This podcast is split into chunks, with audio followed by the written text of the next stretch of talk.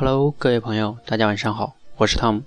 我刚刚上传了一段超级演说家梁毅的演讲，叫《生命中的意外》。那这篇演讲呢，堪称经典，很棒。他在开头的时候呢，用了一连串的课文，让人们引起思考，然后呢，很自然的引出了一个十六岁女孩的故事。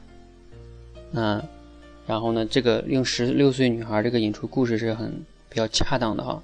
然后发生了一场意外，那等等等，然后呢，在描述这个女孩的时候，因为如果你们去看这个视频的话，你会发现，因为梁毅是坐在轮椅上的，然后他在讲这个十六岁女孩的故事的时候，讲了一会儿，很自然的就顺带了二十二年以前，二十二岁的自己，也是突然间得了意外，然后一辈子都不能再走路了。当他去讲到他躺在床上，想到所有的梦想。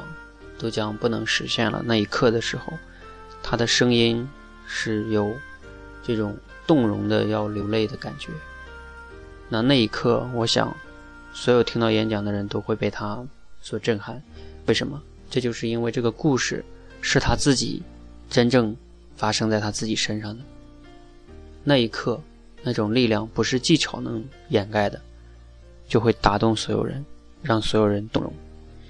那他话锋一转呢，五天以前，就是这个十六岁的那个小女孩生日，那小女孩笑容还很灿烂的去想抱一抱她，他用细节刻画去她小女孩去移动着身体去抱她的那个动作，也让人们能看到那个画面感，看到那个小小女孩的那种乐观。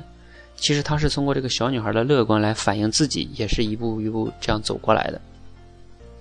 整个的这种穿插很自然。在结尾的时候，自然而然的去升华主题，难道有什么比生命还更珍贵吗？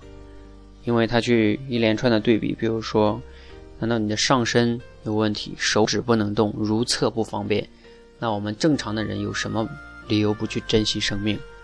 当他利用自己的例子以及那个十六岁的女孩现身说法的时候，那我们很多身体比较健全跟健康的人就会有所触动。演讲嘛，就是让别人有所触动，让别人觉得有所启发，甚至叫有所行动。光触动还不是最厉害的，要有所行动，更积极、更乐观的去面对生活。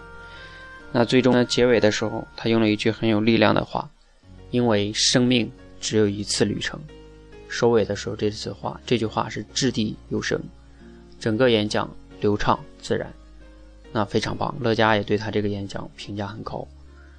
尽管他当时并没有赢得这场比赛，但是他赢得了所有人的这种认可，还是觉得是非常棒的演讲。希望大家可以学习哈，谢谢。